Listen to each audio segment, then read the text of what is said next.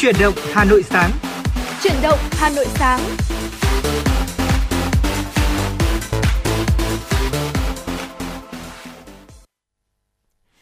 Quý vị và các bạn đang đến với chương trình chuyển động Hà Nội sáng và thật là vui vì ngày hôm nay chúng tôi là Trọng Khương và Thu Minh sẽ là những MC đồng hành cùng với quý vị.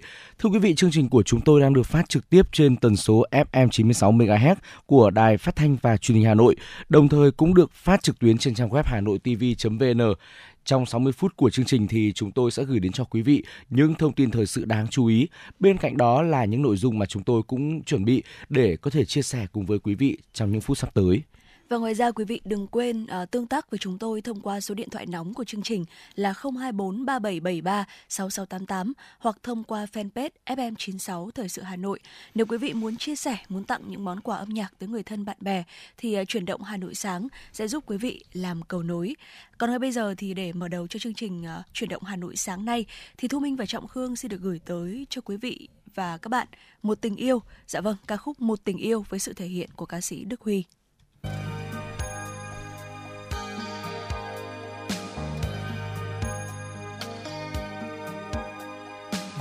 đi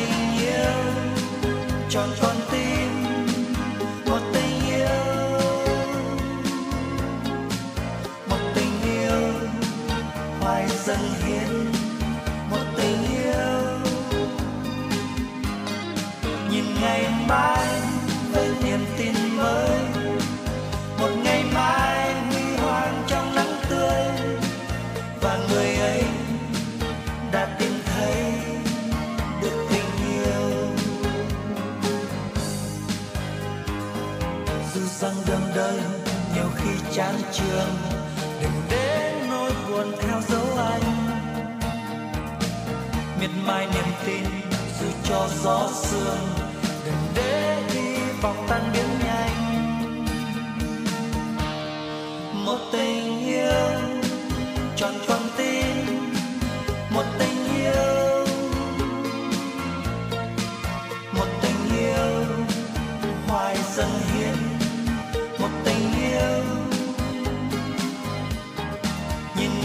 ngày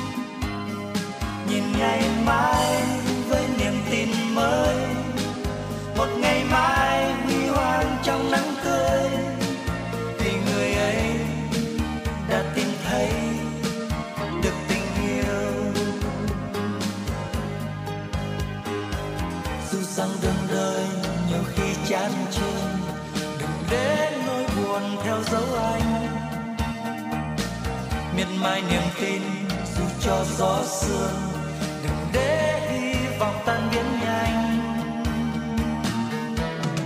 một tình yêu tròn con tim, một tình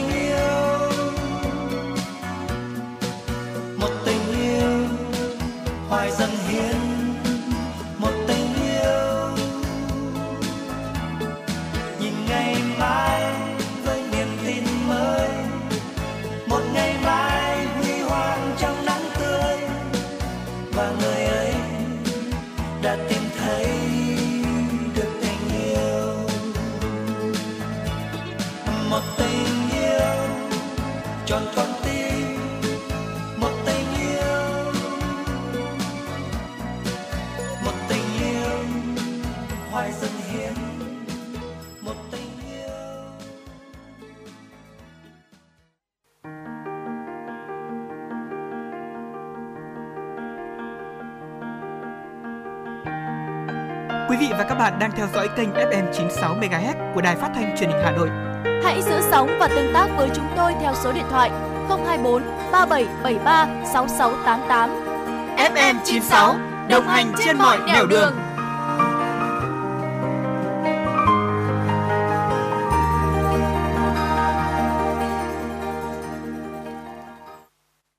Dạ vâng quý vị thính giả chúng ta vừa được lắng nghe ca khúc Một tình yêu với sự thể hiện của ca sĩ Đức Huy và Thu Minh và Trọng Khương xin được chúc cho quý vị thính giả chúng ta sẽ cũng sẽ tìm được một tình yêu của cuộc đời mình quý vị nhé. Còn ngay bây giờ thì xin mời quý vị chúng ta sẽ cùng ờ, đến với những tin tức do biên tập viên Thu Vân thực hiện. Thưa quý vị, ngày 16 tháng 12, Hội Chữ Thập Đỏ thành phố Hà Nội phát động phong trào Tết Nhân Ái năm 2023 nhằm huy động nguồn lực để tặng những phần quà ý nghĩa cho người dân có hoàn cảnh khó khăn dịp Tết Nguyên đán Quý Mão 2023. Hội đặt mục tiêu vận động, huy động nguồn lực để trao tặng ít nhất 45.000 ờ, xuất quà cho người dân có hoàn cảnh khó khăn, người dễ bị tổn thương trong dịp Tết cổ truyền. Điểm nhấn của phong trào năm nay là Hội Chữ Thập Đỏ thành phố phối hợp với các đơn vị liên quan, các nhà hảo tâm tổ chức chương trình Tết Nhân Ái tại huyện Gia Lâm và huyện Thường Tín. Qua đó tặng quà khám bệnh, tư vấn sức khỏe cho 1.600 lượt người có hoàn cảnh khó khăn.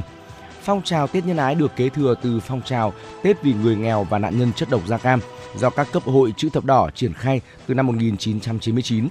Riêng năm 2022, thông qua phong trào ý nghĩa này, các cấp hội chữ thập đỏ thành phố đã và hỗ đã hỗ trợ khó khăn cho 131.940 hộ nghèo, người tàn tật, nạn nhân chất độc màu da cam, người dễ bị tổn thương trị giá gần 58,7 tỷ đồng trong dịp Tết Nguyên đán nhâm dần. Cùng ngày, Hội chữ thập đỏ thành phố Hà Nội triển khai một số nhiệm vụ trọng tâm năm 2023. Trong đó, nhiệm vụ nền tảng xuyên suốt là vận động, huy động nguồn lực hỗ trợ các trường hợp khó khăn. Ủy ban nhân dân thành phố Hà Nội đã ban hành công văn số 4210 về thực hiện nghị quyết số 04 của Hội đồng nhân dân thành phố Hà Nội về biện pháp đẩy nhanh tiến độ đầu tư, tập trung xử lý các dự án vốn ngoài ngân sách có sử dụng đất chậm triển khai trên địa bàn thành phố Hà Nội. Công văn nêu rõ căn cứ chỉ đạo của Ban cán sự Đảng Ủy ban nhân dân thành phố, các sở ngành Ủy ban nhân dân các quận huyện thị xã tập trung thực hiện một số nhiệm vụ trọng tâm. Theo đó, Sở Kế hoạch và Đầu tư xây dựng ban hành kế hoạch khung tiêu chí xử lý đối với các dự án chưa được nhà nước giao đất cho thuê đất trong tháng 12 năm 2022, tổ chức thực hiện dứt điểm xong trước ngày 31 tháng 5 năm 2023. Ủy ban nhân dân thành phố yêu cầu Ủy ban nhân dân các quận huyện thị xã chủ động thực hiện công tác quản lý nhà nước tại địa phương, thường xuyên kiểm tra đôn đốc, giám sát việc quản lý sử dụng đất đai, quy hoạch đầu tư xây dựng, giám sát chủ đầu tư, triển khai thực hiện dự án, thực hiện các kết luận thanh tra kiểm tra và chỉ đạo sau thanh tra kiểm tra, kịp thời đề xuất các biện pháp xử lý cụ thể đối với các dự án vốn ngoài ngân sách có sử dụng đất chậm tiến độ, chậm triển khai, vi phạm pháp luật về đầu tư, quy hoạch, đất đai, thuế, xây dựng, tập trung thực hiện hoàn thành công tác giải phóng mặt bằng các dự án, giám sát việc xử lý các vi phạm đối với chủ đầu tư của cơ quan có thẩm quyền để kịp thời phát hiện xử lý nghiêm các vi phạm nếu có theo thẩm quyền. Hà Nội mới đáp ứng được 14 đến 71% sản phẩm sản phẩm nông lâm thủy sản.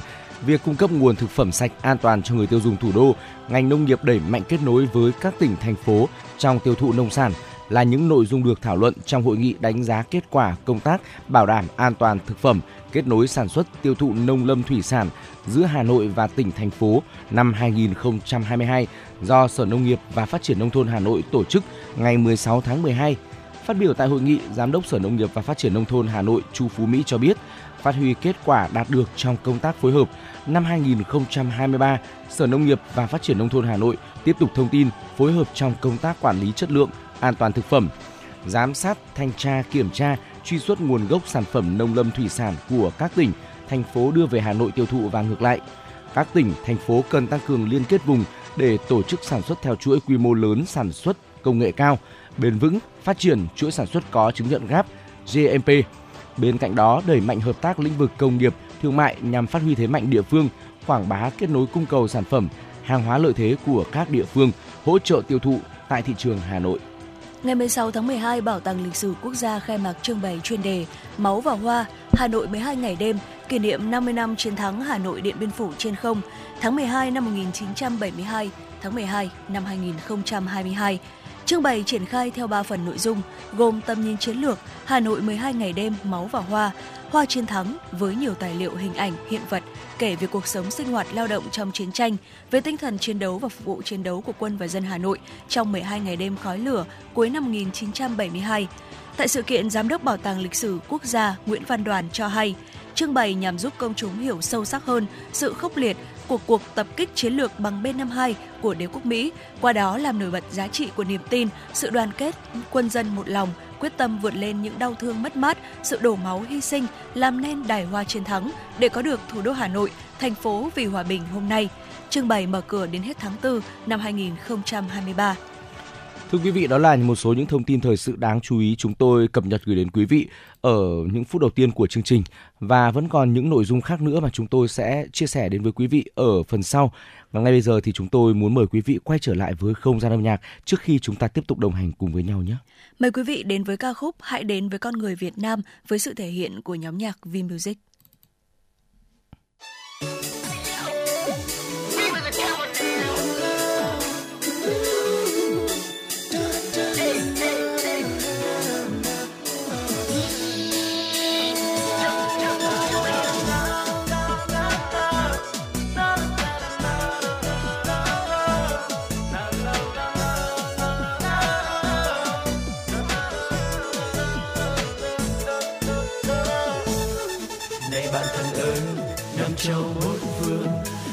Đất nước chúng tôi xin chào. Ngày nào còn chìm trong khói bom mà giờ đây cất cao lời ca vang. Hà Nội thủ đô con tim dấu yêu, ngược xuôi phố xa đã vui thêm nhiều. Tàu vào nam dồn vang tiếng ca, ngàn bàn tay với nhau chào tương lai. Sài Gòn hôm nay bao nhiêu đổi thay, hòa theo sức sống với bao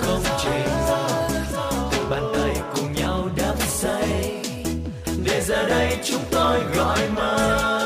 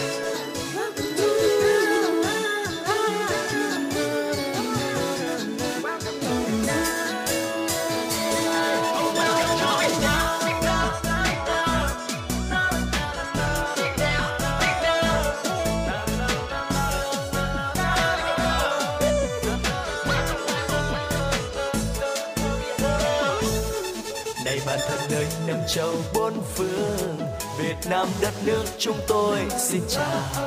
Ngày nào còn chìm trong khói bóng, mà giờ đây cất cao lời ca vang.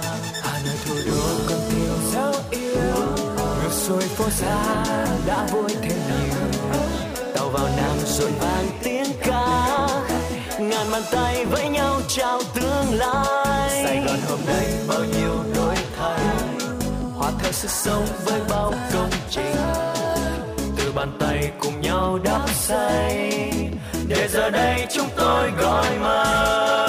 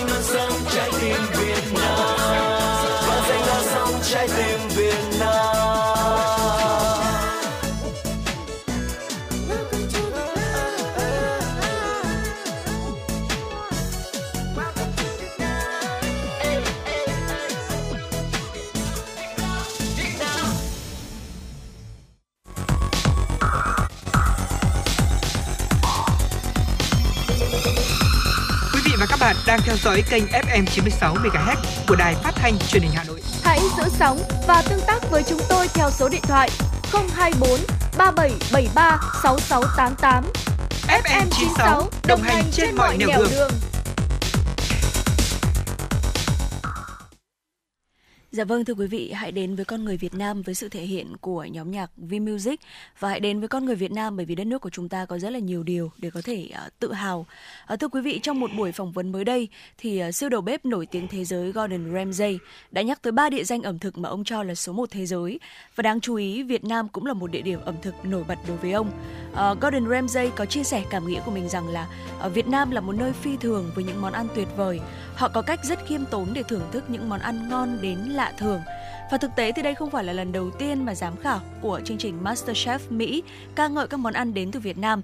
Ở trong chuyến thăm Việt Nam trong series truyền hình Golden Great Escape vào năm 2013 thì ờ, ờ, uh, uh, Gordon đã thường xuyên bị kinh ngạc bởi những món ăn và ẩm thực quá phong phú tại đất nước ta và chính vì ờ, một cái câu chuyện một cái tin tức ờ, rất là tích cực như vậy mà trong buổi sáng ngày hôm nay trong chuyên mục sáng nay ăn gì thì có lẽ là chúng ta sẽ cùng nhau ờ, bàn một chút về một món ăn rất là đặc trưng trong ẩm thực Việt về một món ăn được coi là nổi tiếng gần như là bậc nhất ở nước ta đó chính là món phở ạ.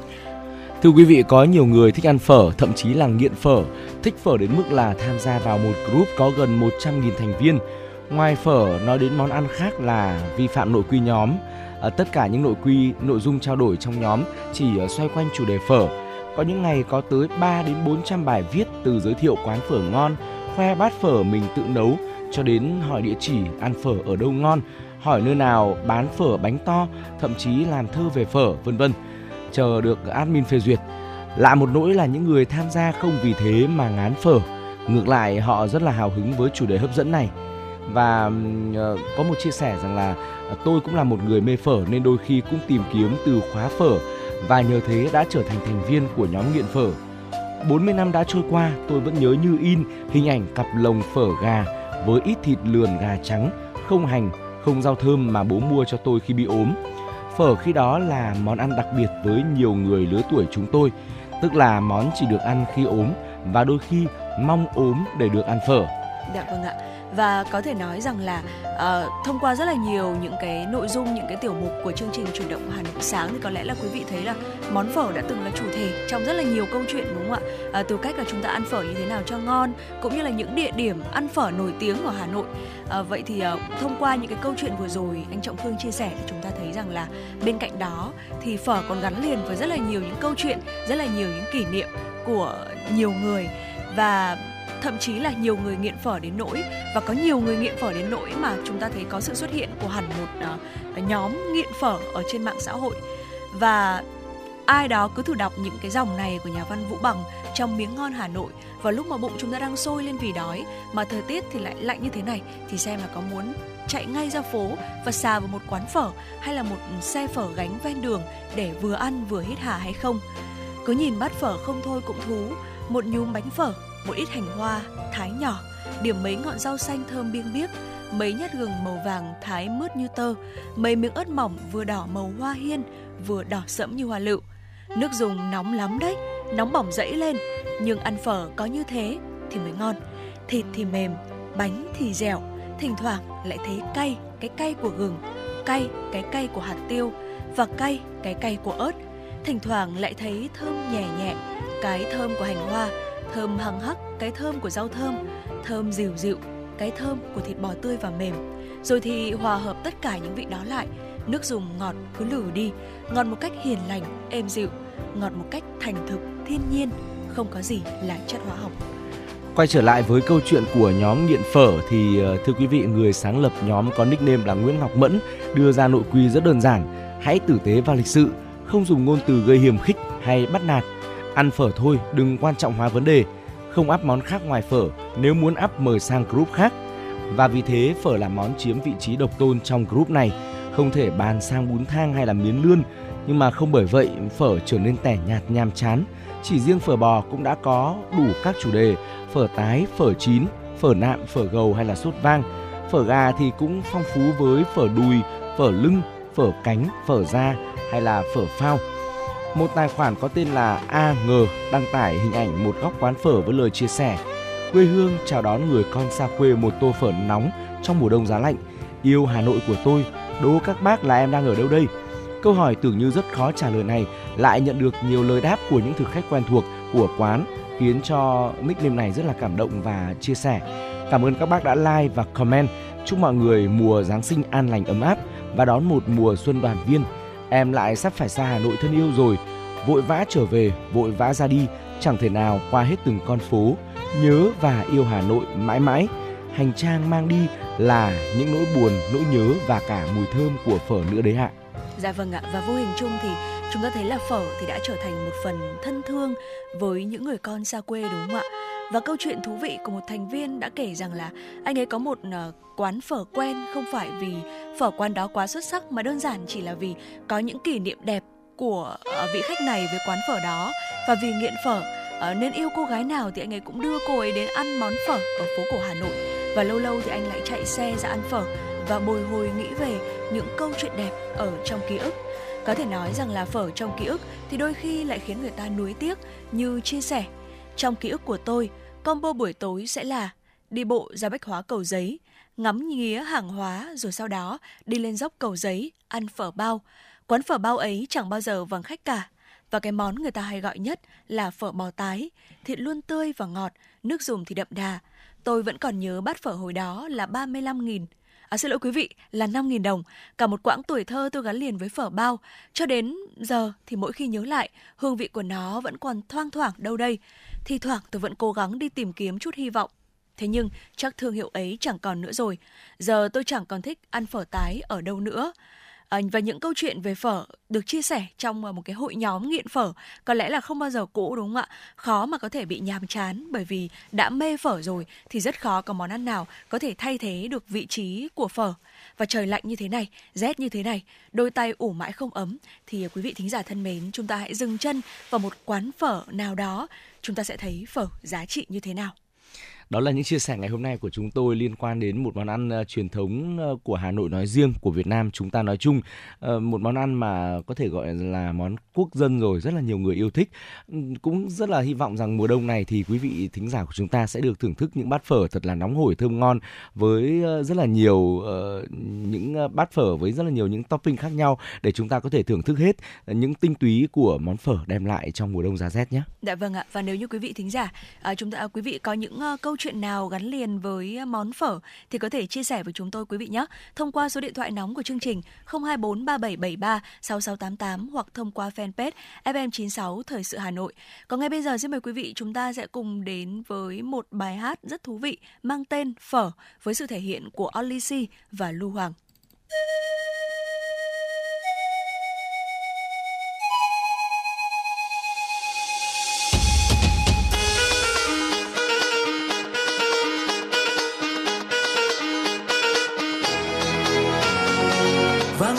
Khắp muôn nơi, phở tung bay khắp bốn phương.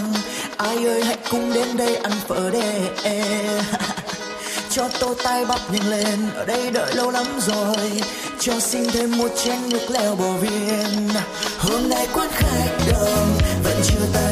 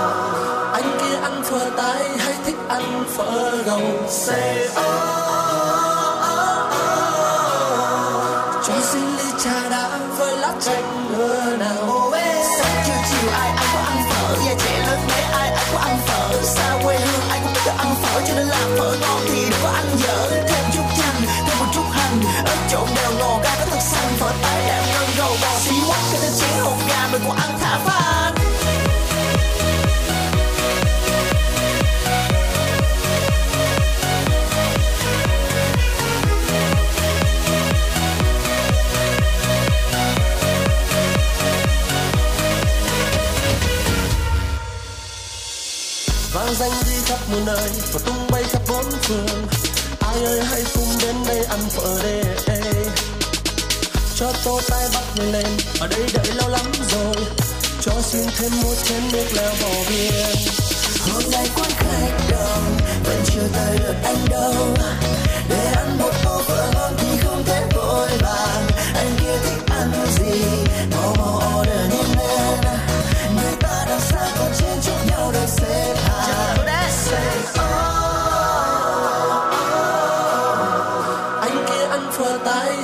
ăn phở gầu Say, oh, oh, oh. cho xin ly trà đá với lá chanh nữa nào phở cần nước dùng làm từ xương phở cần phải yêu bên đinh hương bí kíp để nó phở đôi khi mình phải làm thêm những cách bất bình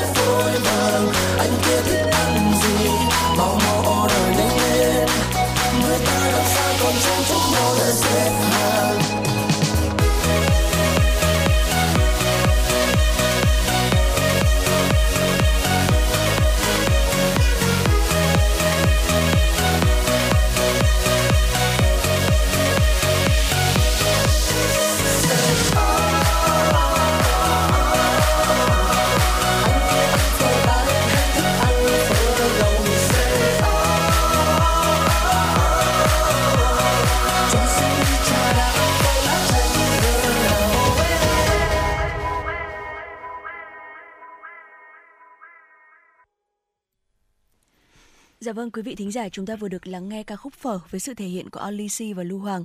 Còn ngay sau đây xin mời quý vị chúng ta sẽ cùng tiếp tục quay trở lại với dòng chảy tin tức của FM 96 do biên tập viên Thu Vân thực hiện.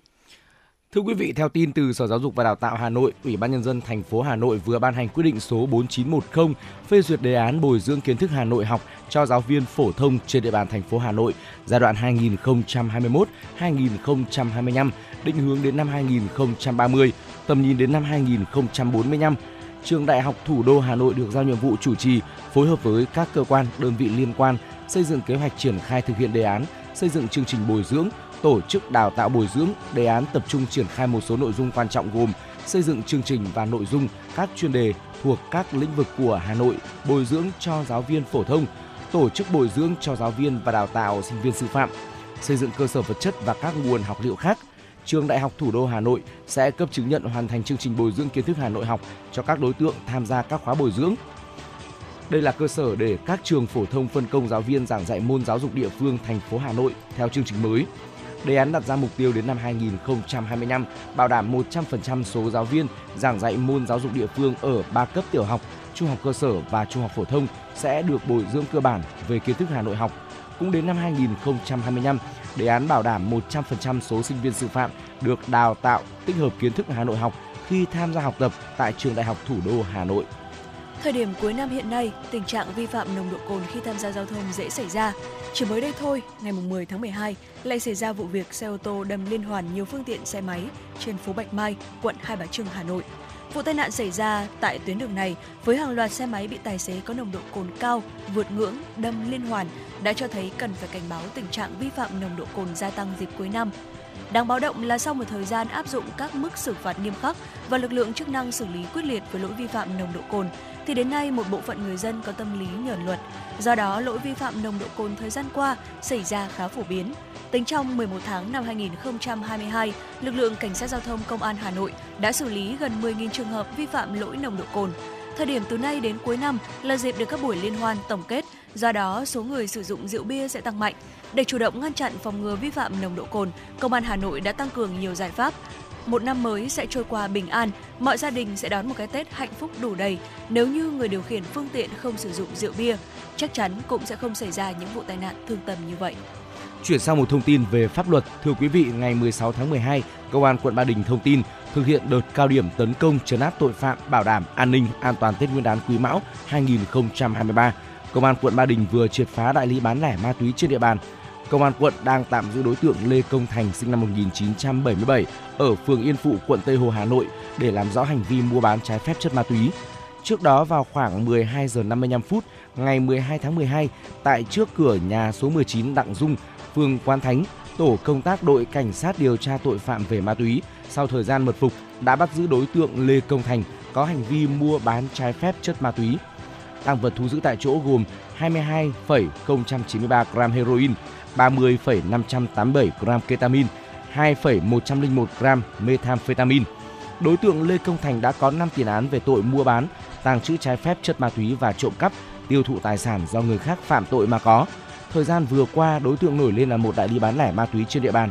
Thành thường chỉ bán cho những đối tượng quen biết và trực tiếp đi lấy ma túy và ship hàng đến tận nơi khi con nghiện yêu cầu.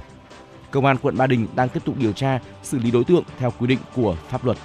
Ngày 16 tháng 12, Công an huyện Thạch Thất đã khởi tố vụ án trộm cắp tài sản xảy ra trên địa bàn, đồng thời tạm giữ hình sự Cấn Văn Dương, sinh năm 1988 ở xã Phú Kim, huyện Thạch Thất, Hà Nội về hành vi trộm cắp tài sản.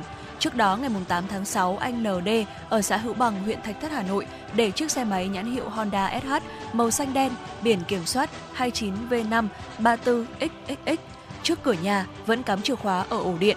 Khoảng 21 giờ cùng ngày, Cấn Văn Dương đi chơi về qua khu vực trước cửa nhà anh D, phát hiện chiếc xe không có người trông giữ nên đã nhảy lên xe chạy mất.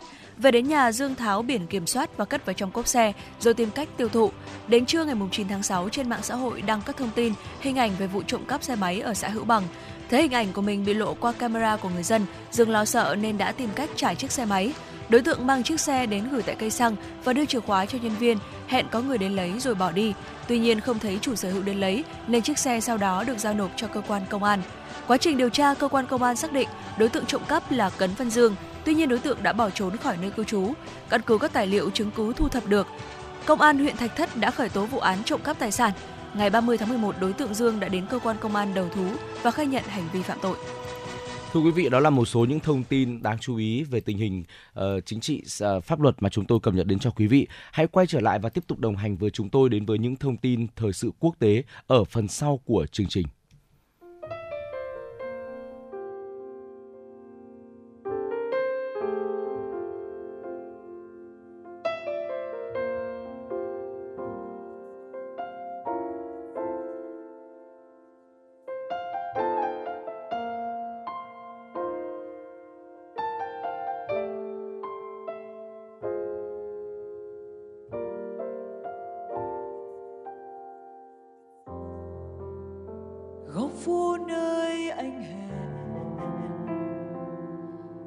ngọc lan xòa bóng mát tòa hương bát ngát.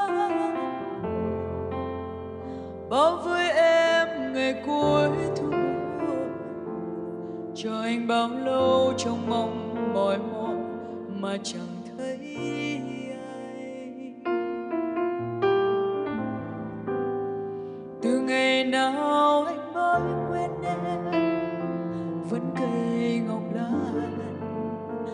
lùa bông mật và vẫn hương thơm, nơi ta đã hẹn. Một nhìn lần anh hãy cho em để mai một chút hương ngày cuối thu, sẽ mãi yêu anh là thế, và sẽ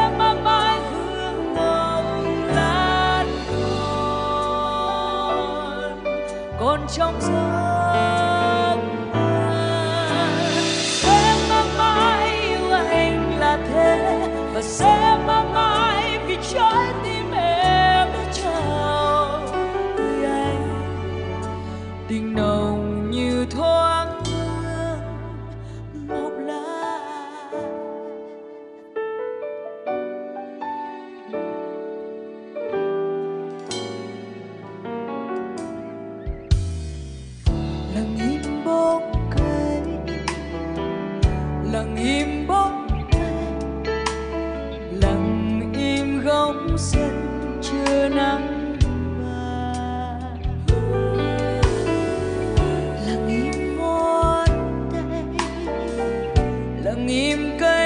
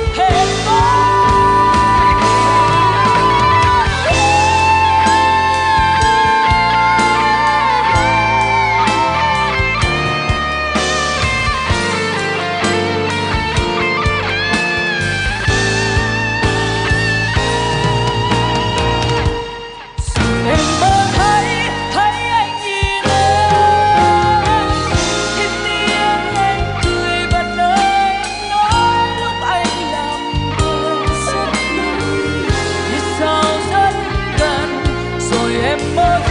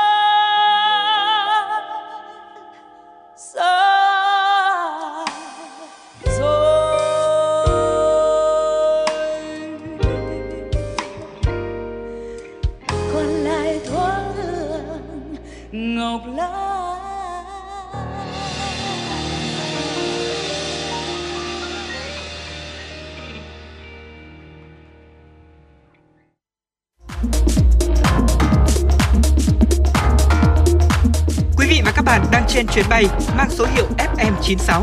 Hãy thư giãn, chúng tôi sẽ cùng bạn trên mọi cung đường. Hãy giữ sóng và tương tác với chúng tôi theo số điện thoại 024 3773 6688.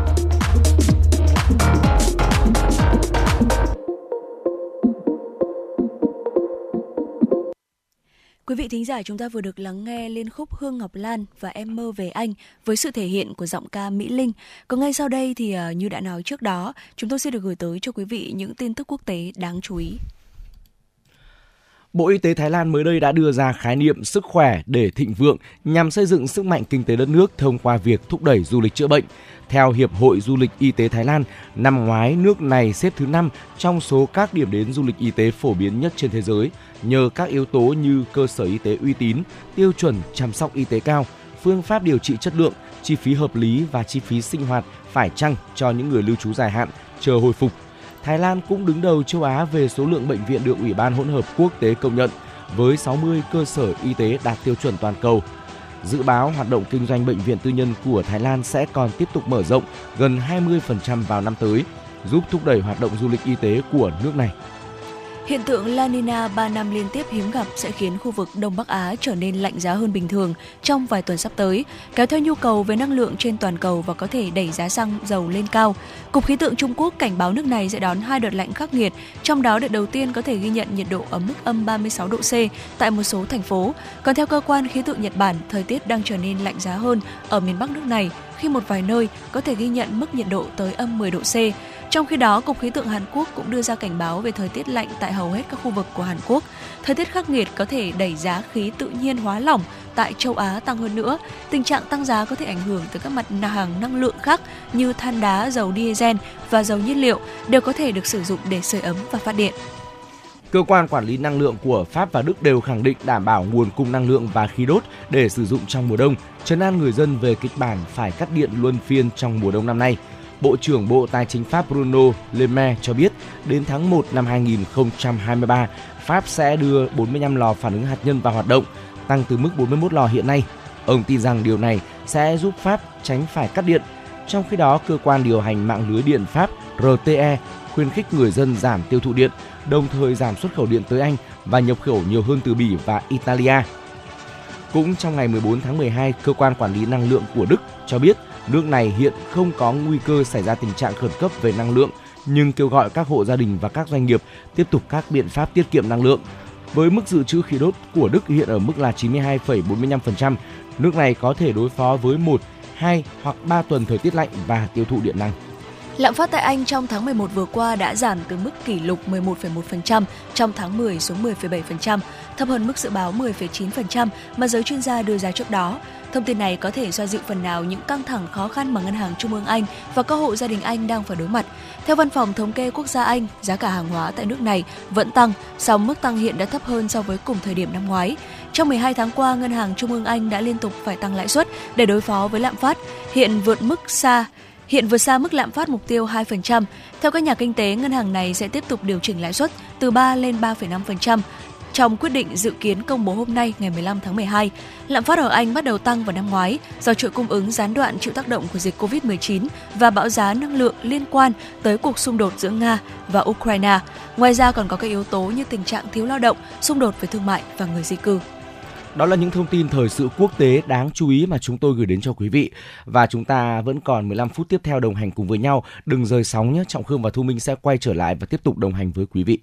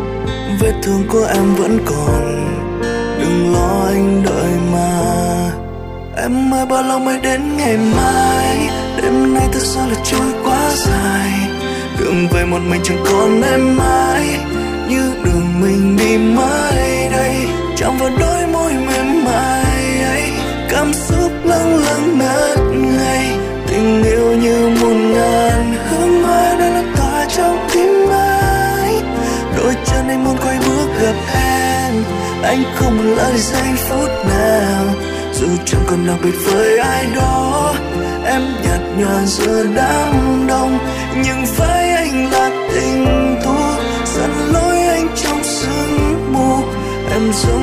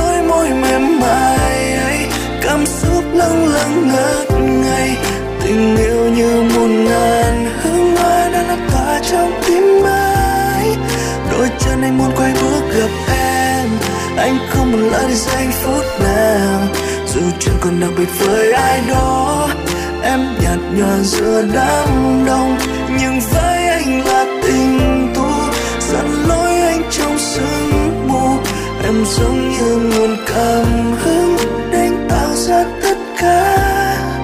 Em dài bao lâu mới đến ngày mai? Đêm nay thật sao là trôi quá dài? Đường về một mình chẳng còn em mãi. Như đường mình đi mãi đây chạm vào đôi môi mềm mại ấy cảm xúc lâng lâng nát ngay. Tình yêu như một ngàn hương hoa đã lan tỏa trong tim ai đôi chân anh muốn quay bước gặp em. Anh không một lại giây phút nào. Dù chẳng còn làm việc với ai đó, em nhạt nhòa giữa đám đông. Nhưng với anh là tình tu dẫn lối anh trong sương mù. Em giống như nguồn cảm hứng ra tất cả dành cho em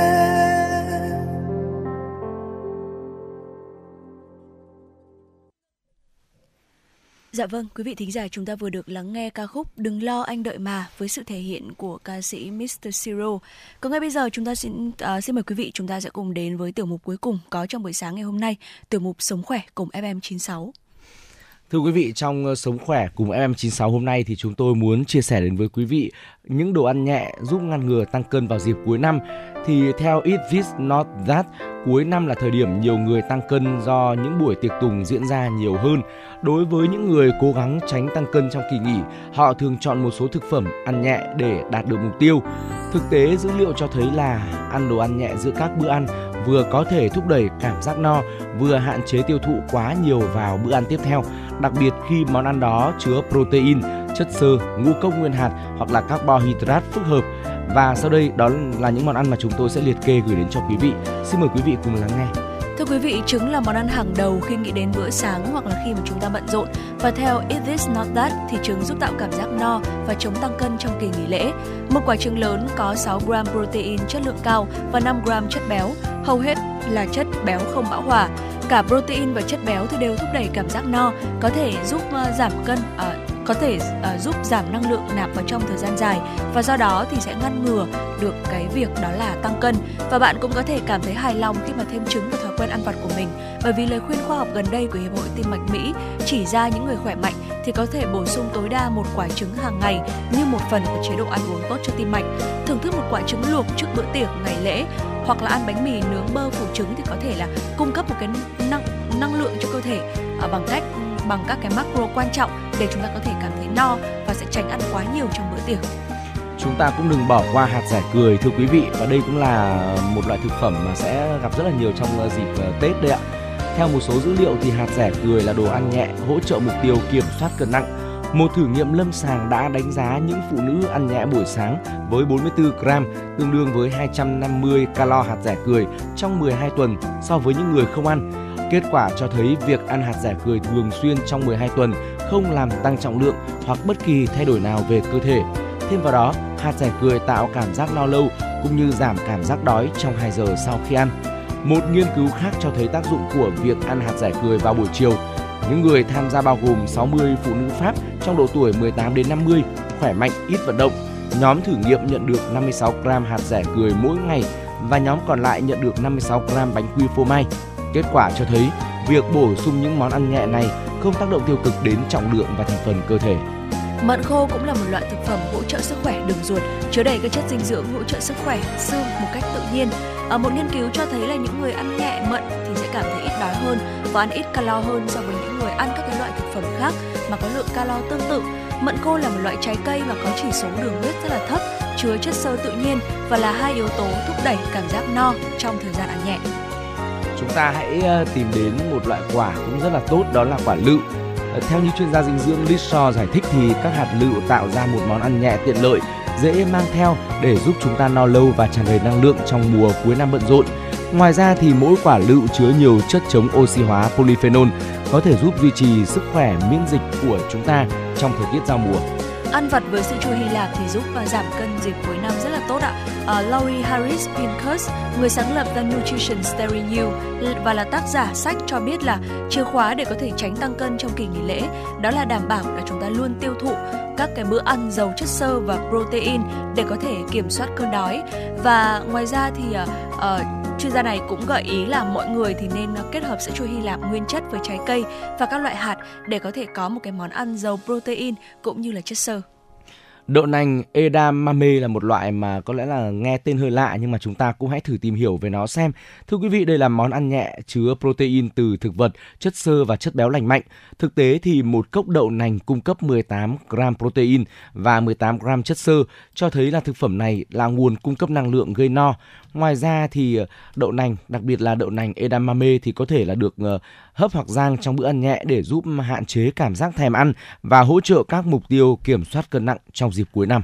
Ngoài ra chúng ta có thể à, lựa chọn à, đậu rang ạ. Đậu xanh, đậu lăng thì có carbon hydrate hấp thụ chậm, hàm lượng chất xơ và protein cao, mật độ năng lượng vừa phải và là những yếu tố chính giúp thúc đẩy quá trình giảm cân. Một số dữ liệu cho thấy mối liên hệ giữa việc ăn các loại đậu, chẳng hạn như là đậu gà này giúp giảm cân.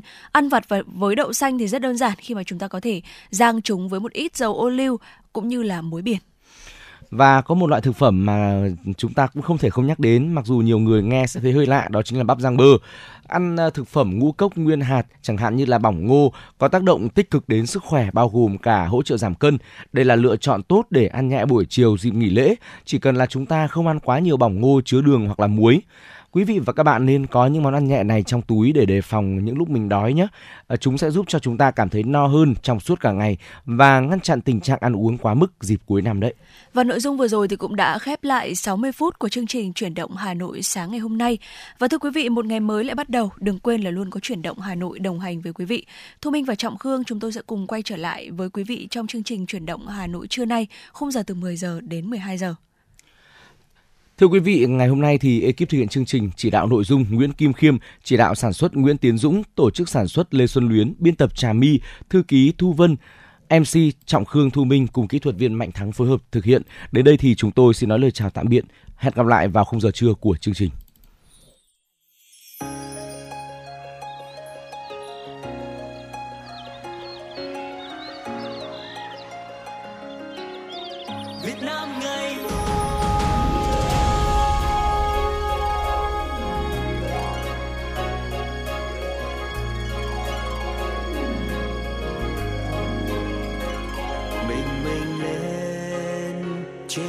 Cánh đồng trái mênh mông vàng một góc trời.